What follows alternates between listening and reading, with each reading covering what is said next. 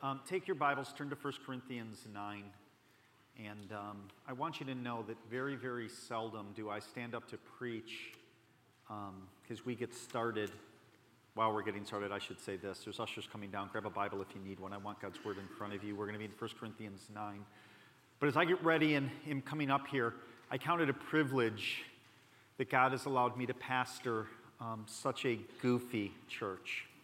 Um, you all are goofy. And uh, this past week, I was looking at um, our attendance numbers, kind of some of the stuff year over year, and our church continues to grow.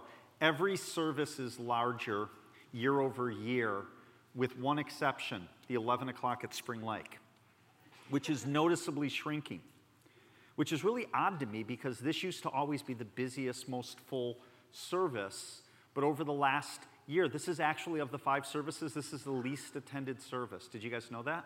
Just very bizarre how that's happened. Our biggest service is actually the 11 o'clock at Grand Haven, which last year at this time was the smallest. So there's been this huge shift of people in what service that they attend.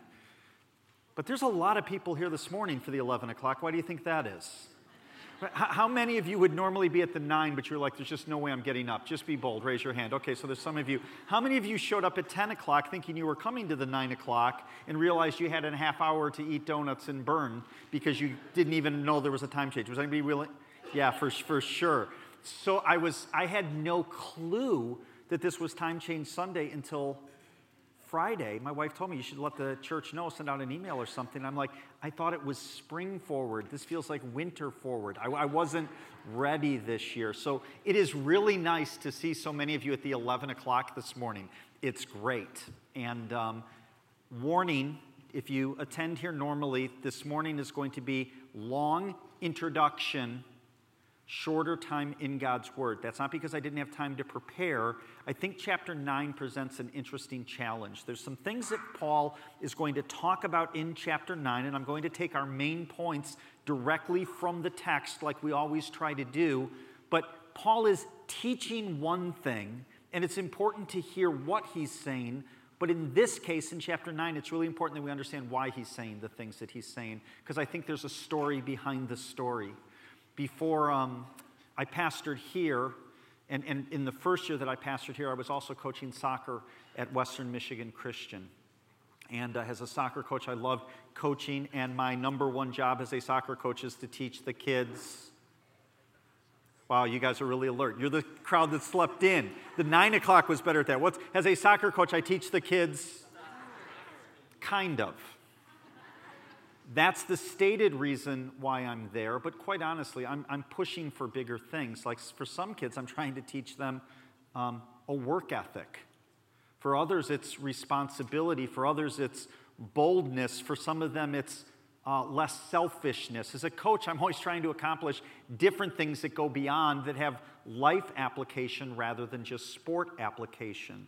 And I remember there was this one kid that I coached at WMC. He was a very, very gifted player. He was a defender. I worked with the defense, and his name was Casey Nelson.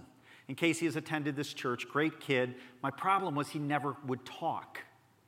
He was like mute on the field, which makes it really hard to play defense because you've got to be communicating with the other defenders like, hey, that guy's open on the wing. You take him, I'll take this person. We need to switch. I couldn't get him to talk. So by his senior year, I was so frustrated with him as a defender. I put a rule in place. I said, if you're on the field, your lips have to be moving.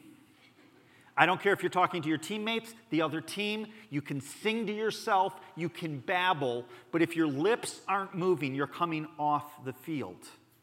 For him, my whole goal was trying to teach him to communicate. Well, it's interesting. I, I, lost track of him after we coached, and I was pastoring here one Sunday, and he came up front afterwards, really excited to see me. He's like, Hey, coach, remember me? My name's Casey. You used to coach me. I went to Hope College. I majored in business. I'm so excited to be here. And I'm like, what is going on with Casey? And I'm like, what are you doing now? He goes, I'm in sales. and, and, and, I'm just to tell you, I chalked that up to the personal win column. I think what happened was he met a girl, but I don't care. Uh, and, and so I, I, I took that as a win because though we were teaching him soccer, there was something else that we were driving at that was more important. Paul's doing that in chapter 9. And uh, we're going to look at what he teaches, but I want you to consider while he's teaching some other things that he's looking to communicate. Let's start in verse 1, chapter 9. Paul says this He says, Am I not free? Am I not an apostle? Have I not seen Jesus our Lord? Are you not my workmanship in the Lord? If to others I am not an apostle, at least I am to you. If you are the seal of my apostleship in the Lord, this is my defense to those who would examine me. Now, the key word in that whole three verses is this defense. Paul is on the defensive. You are on the defensive when you are under attack. So there is something, we don't know exactly what it is going on in the Corinthian church. Back in chapter 7, Paul said that he was responding to a letter, and it could be that Paul was responding to some things written in the letter, but he definitely felt on the defensive, under attack by not the people of Corinth, but by specifically the people of the church in Corinth. The text says, Am I not free? Am I not an apostle? Could be that they were attacking his calling. Is he says, Have you not seen, have I not seen Jesus our Lord? Could be they were attacking his credibility. He goes on and says, Are you not my workmanship in the Lord? It could be that they were beginning to ignore the influence that Paul had had on his life. Critics are unclear on why Paul was under attack. It could be that in the city of Corinth, which was a affluent cosmopolitan city. It could be that Paul was just a little too earthy, he was a little too gritty, he was a little bit too direct to their liking. It, it could be that as Paul traveled through Asia Minor, because he was associated with the church of Corinth because he planted it, that as he was creating problems and coming under persecution, and maybe some of that persecution was starting to drift back onto the Corinthian church and they just didn't like it. Some believe, because Paul's going to talk about this idea in chapter 9, that pastors should be paid. And since Paul wasn't paid by the Corinthian church, it could be actually that the Corinthian church wanted to pay Paul. He wouldn't accept it. And by not accepting it, since money can be influence, they wanted to control Paul, and he was resistant to it. We don't know exactly why he was under attack, but please understand, he was under attack. How would that make you feel if you planted a church and you constantly felt like you were under attack? Now, in saying that, Friday night I ta- or Saturday night I taught this message. Somebody came to the nine o'clock service and they said, Boy, I really feel bad that you feel under attack and you have to say these things. I'm not. I don't. I'm telling you Paul's story, not my story. This is Paul's. I, am treated very, very well here. I'm in great space. I'm not discouraged. But you can understand, if you understand that Paul is under attack, how he would feel discouraged, right? Disappointed, losing his enthusiasm. He is striving for one thing, and the very people that he has been working with are now the ones that are attacking him. Had to be discouraging. Had to wonder if he was falling short? Have, have any of you ever given best efforts and tried out for an athletic team only to find out you didn't make the team? Or studied for a test or poured yourself into a class? Not the class that you skip and you just get by with a C, but like you really tried and you continue to struggle and you know fail that class or pass that class you know, he's, he's in a situation where you can understand why he would be discouraged. And before I even go into the text, let me remind you a little bit about Paul's resume. Paul was not his birth name, he was actually called Saul. He was born in a city called Tarsus, and that is in modern day Turkey. Paul was Jewish by nationality, but he was also a Roman citizen and that would give him the opportunity and the ability to do some very specific things that God had called him to do. Now, in saying that, uh, Roman citizen but Jewish nationality, how many people in here got to choose their nationality? Anyone? Anybody choose where you were going to be born? Anybody get to choose your parents? Anybody wish they could have chosen? Well, I, I don't want to go there. That will, that will digress really quickly. But, but my point is, even from the beginning of Paul's testimony, he is being positioned by God to accomplish the very things that God called him to do. Not only who he was born to, what nationality, his Roman citizenship, it wasn't just who, it was when. Romans 5 6 says that while we were still weak, at the right time, Christ died for the ungodly. You can track the Old Testament, and God uniquely picked the time that He would send Jesus Christ as Messiah to die and rise again, and things were set up for the gospel to expand. There was Roman rule at the time, which meant that there was uh, relative safely. Travel was possible. The Romans built tons of roads. It was easy for the gospel to spread. Before Paul was born, but what he enjoyed during his lifetime, there was a uh, temple in Jerusalem, which meant Jews that were spread across Asia Minor would come back once a year and they would gather in Jerusalem. So, if a message could be communicated in Jerusalem, it could be quickly disseminated to the rest of the world. Wherever Paul went on missionary journeys, because the Jews had scattered throughout Asia Minor, there was always a synagogue which gave him the opportunity to preach. There was many factors in place that led to Paul's ability to do what God would call him to do. It says in Acts 22 3 that he was educated at the feet of Gamaliel according to the strict manner of the law of our fathers, being zealous for God. Paul has an educated man. Gamaliel was one of the top two rabbis of his day. Galatians 1:14 Paul says I was advancing in Judaism beyond many of my own age among my people so extremely zealous was I for the traditions of my fathers. He was smart, he was well educated, and his ability was met with opportunity. He was ambitious. Acts 22 4 says that he persecuted the way. The way was what the early church was called. That was the name for the church, the way. He says, I persecuted the church to the death, binding and delivering to prison both men and women, as the high priest and the whole council of elders can bear me witness. For from them I received letters to the brothers, and I journeyed towards Damascus to take those who were there and bring them in bonds to Jerusalem to be punished. I find it very interesting that Paul is running in the exact opposite direction, doing the exact counter things to what God would eventually call him to accomplish. Acts 22 6 says, again, Saul speaking, he says, And I was on my way and drew near to Damascus. About noon, a great light from heaven suddenly shone around me. And I fell to the ground and heard a voice saying to me, Saul, Saul, why are you persecuting me? And I answered, Who are you, Lord? And he said to me, I am Jesus of Nazareth, whom you are persecuting. He goes on in verse 10, he says, Paul says, What should I do, Lord? And the Lord said to me, Hear this, rise and go to Damascus. And listen, it says, And there you will be told all that is appointed for you to do.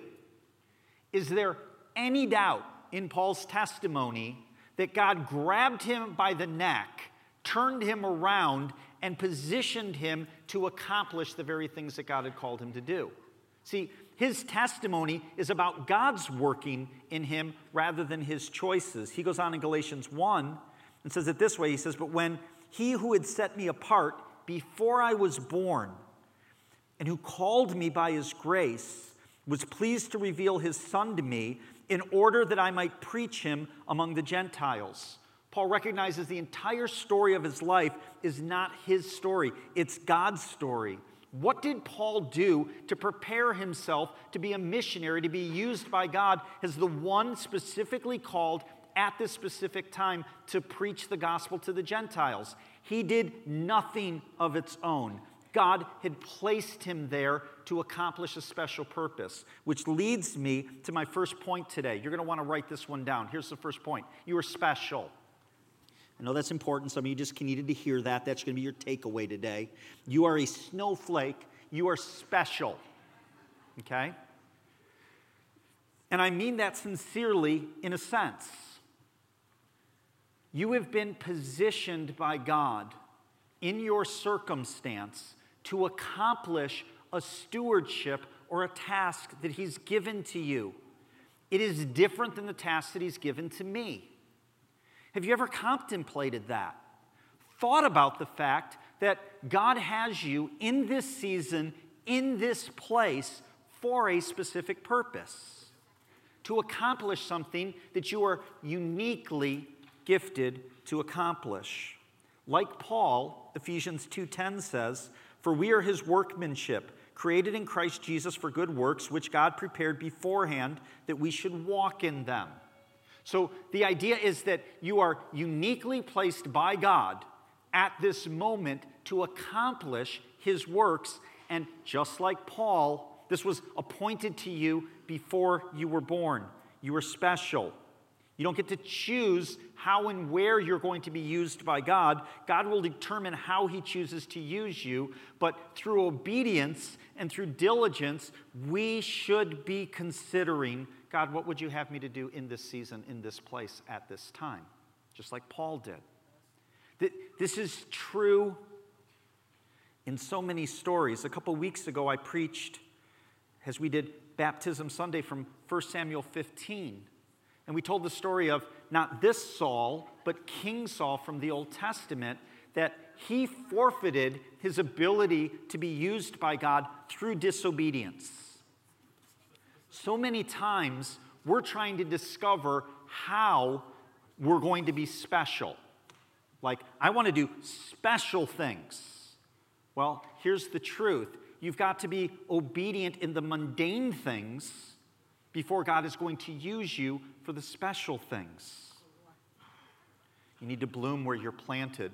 This is the story that we see repeated over and over in Scripture. We've seen it repeated over and over with the people of our church. I was thinking this week as I prepared of, of Eric Klingel.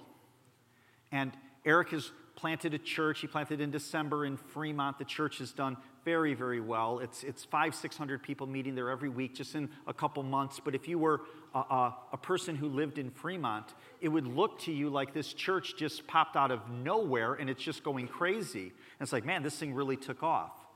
The backdrop to that story is Eric was raised in a uber conservative church, King James only, no jeans worked in that environment, was educated in that environment, and, and diligently served the Lord in that environment until it sucked the life out of him after more than a decade. And Eric had moved to Michigan. He came to this church fully committed to never go into ministry again. Opposite direction. I'm out. And God began to work in his heart, and he took a position on uh, this staff, and we just saw God's gifting in him and God's calling, and we said, well, maybe God's looking for you to plant. And Eric never raised his hand. Not me. And then all of a sudden, God got a hold of his heart, and you couldn't stop him from doing what God called him to do. And he approached the opportunity in Fremont with zeal. But again, he was dead set against that five years before he did it, and now he's thriving because that's God's story. And God had taken his whole history to position him to do what he has now called him to do, even though Eric couldn't see it coming. Same story is true of my wife. You should have met her first husband. He was an idiot. And I can say that with certainty because I am her first husband. And, and, and there's a lot of faithfulness, and I'm starting to turn the corner. I feel like there's movement. But, but often you see God over long seasons preparing people for a certain task. So here's the first point you are special. Here's the second point if you're keeping notes you are not that special. Okay? Worked hard on this this week. Um, we're told in Psalm 139, 13 through 14, it says, You, speaking of God, you formed my inward parts, you knitted me together in my mother's womb. I praise you, for I am fearfully and wonderfully made. I have been wired with certain abilities and deficiencies which have some effect in determining how God's going to use me. Let me give you an example. Um, I'm a big fan of the NFL. This week has been the NFL combines. All the guys are doing their races and getting timed in their sprints and how strong they are because there's a draft in about a month, and I'll probably watch the draft. And I've done this for many years, but here's the truth I've never heard my name called. Because I can't run a 4440. And those, those dudes are big. Like, like, I'm not that guy. I wasn't equipped to be in the NFL. I love math. And when I say math, I mean addition and subtraction. when you start throwing letters in there, it gets really confusing for me. I've never been called to be a professor teaching calculus 2. God has equipped me to do some things, and I'm not equipped to do other things. And as we go through 1 Corinthians 9 as a backdrop, you're not an apostle. You weren't called to bring the gospel to the Gentiles. Paul had a special calling on his life, and some of us don't have that special calling. All of us There's not an apostle in the room. Paul's special. If all of us were special, the word special wouldn't mean anything. And many of us are called to obedience as a steward where God has placed us. And husbands, you're called to steward your families. You're called to steward your wives. And, well, I'd rather be preaching the gospel through Asia Minor. That's not where God placed you. Do what He's called you to do. Parents, intentionally parenting your children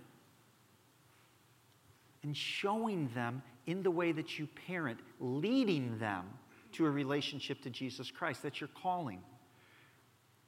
In your job, to, to work hard, to work with integrity.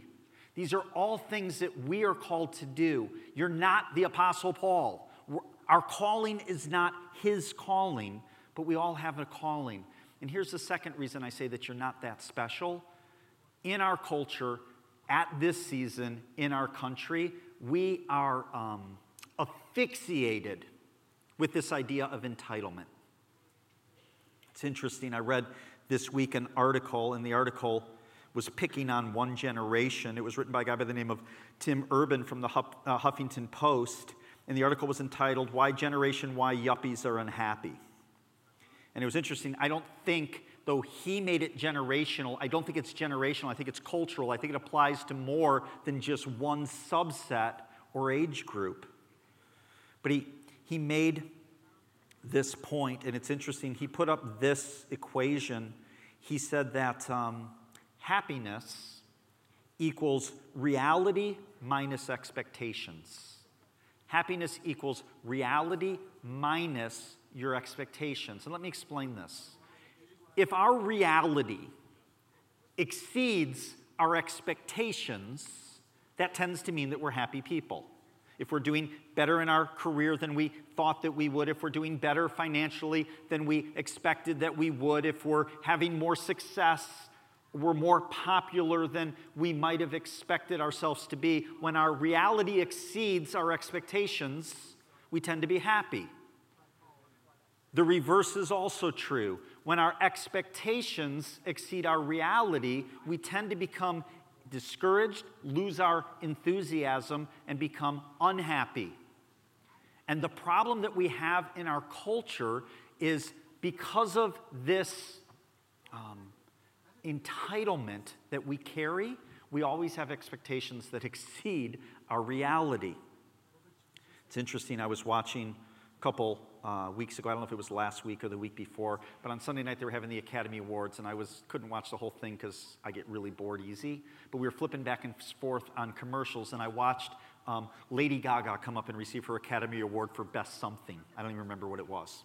So she comes up forward and she says, Well, I'm just so thankful, and I'm thankful to this person, this person, this person. And I just want you to know I've worked very, very hard to get here, and I put in so much effort. But if you work hard and you believe in yourself and you never doubt yourself, you can be here as well. Is that true? Like, I don't think everybody's gifted to sing like Lady Gaga. And am I talking about Lady Gaga in a sermon? It's a whole other problem. We'll, we'll, give me some grace. But, but what I'm saying is, not only is she a gifted talent, but she had to get every break to go her way to end up where she did. And the reality is, not all of us can end up right exactly where she was.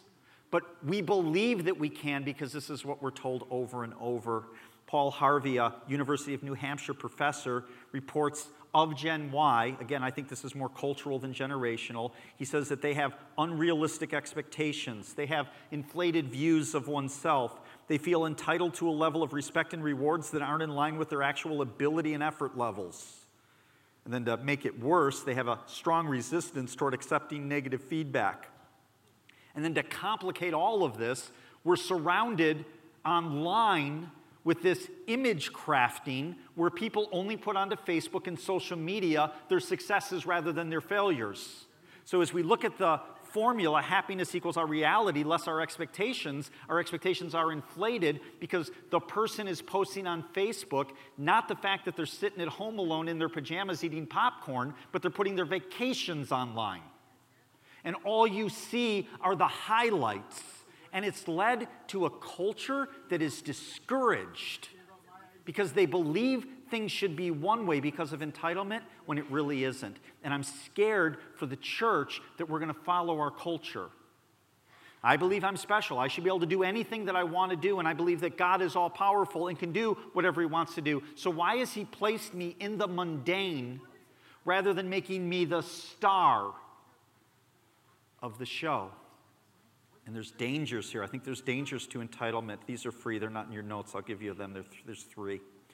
Here's the first it distorts our perception of reality. Distorts our perception of reality. Seeing the world through the lens of entitlement distorts your vision of reality. As, as an example, you understand that if your news source day after day after day after day is only Fox, View, Fox News, you have a distorted view of reality. And if your um, only news source is CNN, you have a distorted view of reality because, by their own admission, our news sources have a bias in the way they present the news. When we view our world through the lens of what we're entitled to, just understand you get a broken view of reality. Here's the second thing it impairs our ability to be grateful. When we are entitled, rather than seeing ourselves as thankful, we see ourselves as deserving. That's a problem. And then here's the third it destroys relationships. We become self focused, we become self centered, we begin to think, well, I deserve this and I deserve this. And it's not just our relationship with other people, it is our relationship with our Savior, Jesus Christ. And we become disappointed and we lose our enthusiasm. And as I go into 1 Corinthians 9, I, I can't help but think that Paul is discouraged. He's pouring his life out for the gospel. He describes to the Corinthians church in Second Corinthians all of the dangers and all of the punishments and everything that he's been through and the shipwrecks for the sake of the gospel. And he's pouring his life into fulfilling what God has called him to do. And yet, the very church that he's planted is critical of him. You can sense the discouragement. You can sense his loss of enthusiasm. I don't know if it's true or not, but he could have been writing chapter 9 on Spring Forward Sunday. Who knows? I don't know how daylight savings worked in the Roman Empire. You can't be sure, maybe. But all of these things, he's discouraged, he's losing his enthusiasm. If I were in Paul's shoes, I wonder how excited I'd be to be the pastor of the Corinthian church. Here's some evidences of faded enthusiasm, some things I see in my own life when I become discouraged, when my enthusiasm fades. I'm not excited about God's people. I become task driven rather than people driven. Uh, church feels more like an obligation than an excitement. My patience becomes short. I begin to look more forward to the week off of small group than I do the weeks where we gather as a small group. These are just indications in my life. Any of you ever feel this way? Don't leave me hanging. I become critical and annoyed rather than loving. I'm not excited about God's people. I'm not excited about time with God. I, I prep sermons, but it feels more like a job than a joy. My prayer life begins to disappear. I find myself distracted and disengaged during worship. Not excited about God's people. I'm not excited about time with God. Other pursuits become central. Horizontal pursuits replace my pursuit of God. I begin to focus on activity rather than my relationship with the Lord. For like me, this is golf. Is the snow ever going to melt? When do I get to go outside? Why does it have to be so cold? Is this ever going to stop? If I could just go golfing, then I would be happy. I wouldn't be so irritable. And don't leave me hanging. You guys do this too, right? Maybe not golf, but other things and all of a sudden, I become critical, I become selfish, I become annoyed. Because here's the reality golf or whatever it is, the things of this world never satisfy. And when we take our eyes off the Lord and begin to let other pursuits become central, our enthusiasm will fade. Here's the big idea this morning, and I want to show you how Paul battles faded enthusiasm in his life. The big idea is this if my enthusiasm for the things of God fade, it's time to remember the gospel. If my enthusiasm for the things of God fade, it's time to remember the gospel. Look at verse 4. Let me walk you through what he's teaching here. He says, Do we not have the right to eat and drink? Do we not have the right to take along a believing wife as the other apostles and the brothers of our Lord and Peter or Cephas? And here's what Paul is defending he, he's saying, I'm entitled to the same things that other people are allowed to enjoy. There, there's nothing special about me because I'm an apostle where I'm stripped of my rights. I have the same rights and privileges as everyone else. And he's going to carry this argument forward into a discussion of whether or not he has the right to be paid as a minister of the gospel. He's going to argue this from several different viewpoints. The first one is obviously he deserves to be paid because it is ordinary and is acceptable. When a man labors in any area, he deserves to be paid for his efforts. This is in verse 6. Or is it only Barnabas and I who have no right to refrain from working for a living?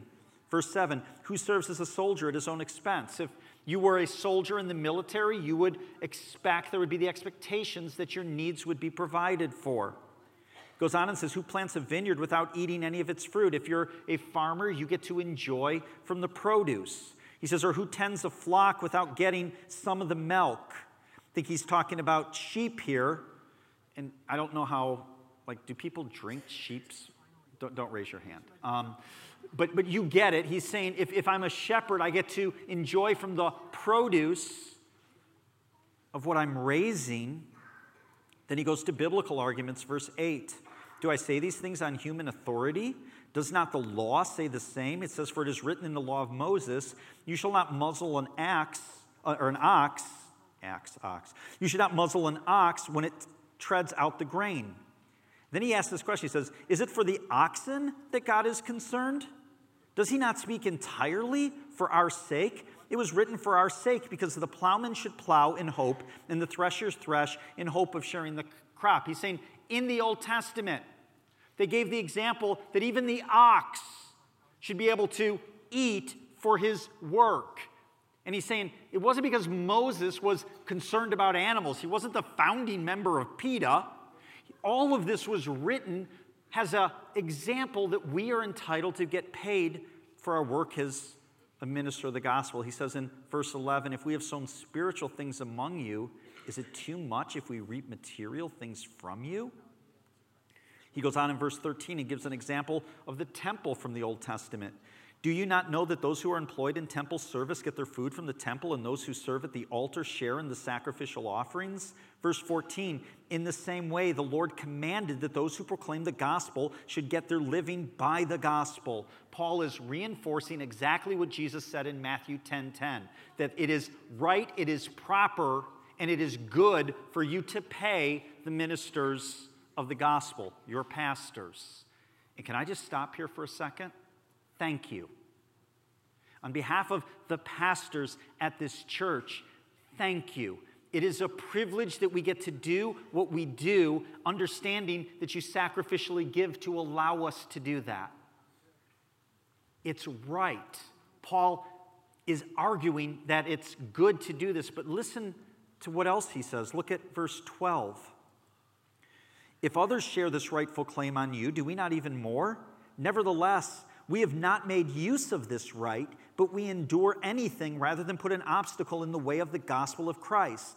Verse 15, but I have made no use of any of these rights, nor am I writing these things to secure any such provision. Paul states he has zero interest in getting paid, on taking hold of what is rightfully his. He has no interest in levering his position, he's not arguing to be paid. Some have taken this passage in 1 Corinthians 9 and they've really messed it up. What they're saying is, Paul's saying it's okay to play your pastors, but there's a higher calling, and that is of the unpaid pastor. That's ridiculous. He's arguing the exact opposite, but he's making a point to say, in my position, in my calling, as a minister of the gospel, appointed by God to preach the gospel to the Gentiles throughout Asia Minor, I have chosen not to take a salary so that nothing becomes an obstacle for where God's called me to be. That's descriptive, it's not prescriptive. Here's the question Why would Paul if he's entitled to be paid, refuse to be paid. In essence, taking the very thing that he's entitled to and saying, I won't demand my rights. Why would he do that? I think the answer's in the rest of the passage. I'm going to give you three points. Maintaining your enthusiasm for the gospel. Look at what Paul does in verse 15. Maintaining your enthusiasm for the gospel. Here's the first point he knows his role. He's a servant or he's a steward. He says, For I would rather die than have anyone deprive me of my ground for boasting. For if I preach the gospel, that gives me no ground for boasting. He doesn't want any confusion on why he's preaching the gospel. He understands through his personal story that anytime someone is transformed by the gospel, it's not about the preacher, it's about the Holy Spirit who moves and transforms. And he goes, I want nothing to get in the way of the credit that goes to God. He says, For necessity is laid upon me. Woe to me if I do not preach the gospel. For if I do this of my own will, I have a reward, but not of my own will. I am still entrusted with a stewardship. He goes on in verse 18, What then is my reward? That in my preaching I may present the gospel free of charge, so as not to make full use of my right in the gospel. For though I am free from all, I have made myself a servant to all, that I may win more of them. And here's what Paul is saying I am a steward. I have been entrusted with a calling by God, and my calling is clear. I am the apostle charged with giving the gospel to the Gentiles, and because that is what I've been called to do, that will be my primary focus, and I'd rather lay down my rights and not defend those so I can do what God's called me to do. He's a steward. He's not doing his thing, he's doing what God has called him to accomplish. We're all called to steward different things that God has equipped and positioned us to do. And here's the truth I don't know what it is in your context. We're not to mirror Paul, but we are to mirror Paul as it relates to I would rather, for the sake of the gospel, accomplish what I'm called to rather than lay hold of what I believe that I deserve. He goes on and he says in verse 20, here's the second thing.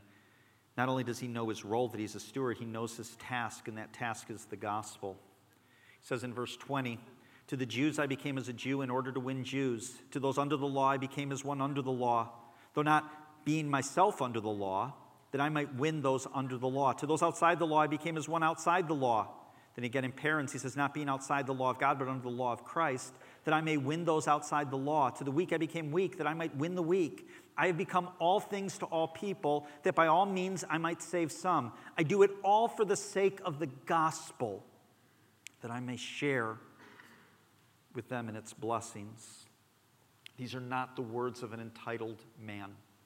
These are the words of a man who is doing anything that he can to accomplish the things that God has called him to do. That's what Paul is stressing. And please, I want to be careful. He was called to be an evangelist, a proclaimer of the gospel. Not all of us are gifted evangelists. Not all of us are called to that. This is not a charge to go up and down your street and share the gospel, though that's not a bad thing. But the call is not just evangelism, that's your witness. We're also called to worship. We're also called to work for Christ. We're called to conduct our lives in a way, living with integrity, that when people see us, they say, There's a hope in that person that's different than mine, and I want to know what it is. They, they, they live with integrity. They have a joy that isn't dependent on their circumstances. Their happiness quotient isn't based off where their expectations are in relation to their reality. All of that is living in light of the gospel saying, listen, I'm going to look different than the world because my primary objective is understanding that I'm a steward and I know my task, that I want to live according to what Jesus has called me to do. And then here's the third thing see it in verse 24 know your focus. Paul's focus was on imperishable things. He says in verse 24, Do you not know that in a race all runners compete? But only one receives the prize, so run that you may obtain it. Every athlete that exercises every athlete exercises self-control in all things. They do it to receive a perishable wreath, but we an imperishable. So I don't run aimlessly, I don't box as one beating the air, but I discipline my body and keep it under control, lest after preaching to others, I myself should be disqualified. Is there anything casual about Paul's approach to what God's called him to do? I mean, from the words of those verses, it seems that he's very intentional.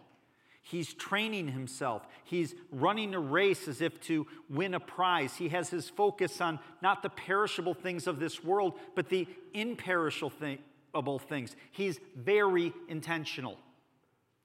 And, and my question would be if you're seeing that your enthusiasm for the things of God are fading, what are you doing intentionally about restoring that enthusiasm? I'm going to press a little further. What are you doing to prepare yourself for the things that God has called you to do? Our job as a church, what He has called Harvest Spring Lake and Grand Haven to be, is a church that glorifies God and it makes disciples. We're focused on that. We're trying to get you into groups where you can be known, where there's accountability, where you're not walking the Christian walk alone. Are you involved in those things? We're always thinking, how can we train you to be better followers of Jesus Christ? I know this last fall filled at a parenting conference, and Kristen and I are doing a marriage conference this fall for our church, and we're looking forward to next March when we bring in a guy by the name of Lee Strobel who's going to do some apologetic training for our people so that you feel comfortable sharing your faith and answering some of the difficult questions that our culture will raise. Like we're constantly trying to equip you because there's going to come a day when God is going to say, I'm using you and I don't want you to be out of shape. I don't want you to be unprepared, and I want you to be ready to steward the responsibilities well that God has given you for the sake of the gospel. He says, I don't want to be disqualified.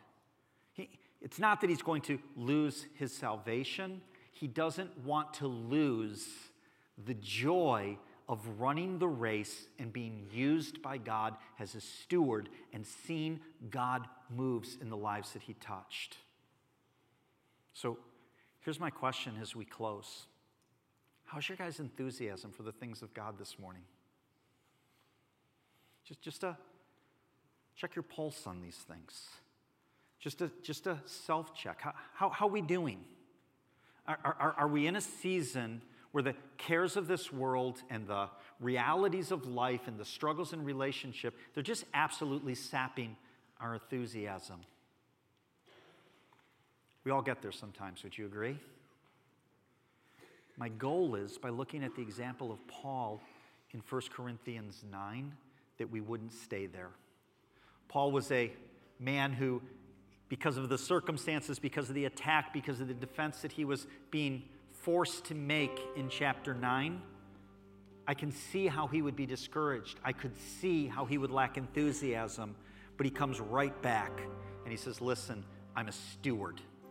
I have been called and equipped and positioned by God for a task. And I'm going to devote myself to that task. And I'm going to set my eyes on the things that are imperishable because the gospel of Jesus Christ is worth it. Let's pray. Father, I thank you for uh, the example of Paul, not just in the things that he says, but by the way that he lives. And uh, Father, I know that there are those in this room that have been in the service earlier today and, and last night who are just in a season of discouragement. And Father, we, uh, we confess that this world is broken, and it is easy for us to. Uh, get our eyes off of you. And sometimes the cares of this world can be consuming. Father, I would pray that you would move in hearts this morning, my heart included. Remind us of the gospel. Remind us of your love for us. Remind us that we are yours. We've been bought with a price. Remind us that you have us here for a reason, for a job to do in this season.